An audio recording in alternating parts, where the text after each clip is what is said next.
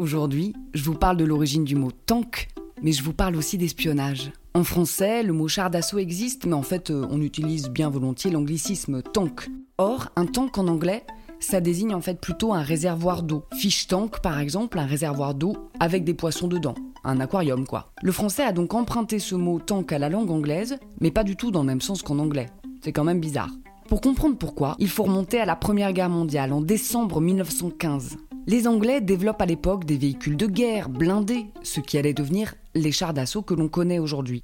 Sauf que c'est la guerre. Les communications sont espionnées par les Allemands. Il faut bien sûr éviter à tout prix qu'ils aient des détails sur les armes, les véhicules qui sont sur le point d'être inventés. Alors, les Anglais utilisent des noms de code.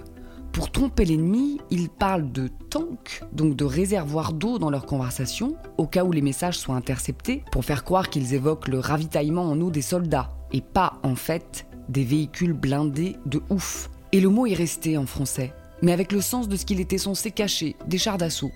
Ce phénomène, qui consiste à apprendre un mot dans une autre langue et à l'intégrer dans la sienne, ça s'appelle un emprunt en linguistique. Et en français, comme dans beaucoup d'autres langues, nous utilisons de nombreux emprunts. Pourquoi? Eh bien, nous avons énormément fait la guerre, commercé à l'international et colonisé des pays, les trois principales activités qui apportent des mots dans une langue. Les emprunts à l'anglais représentent environ 2500 mots de la langue française.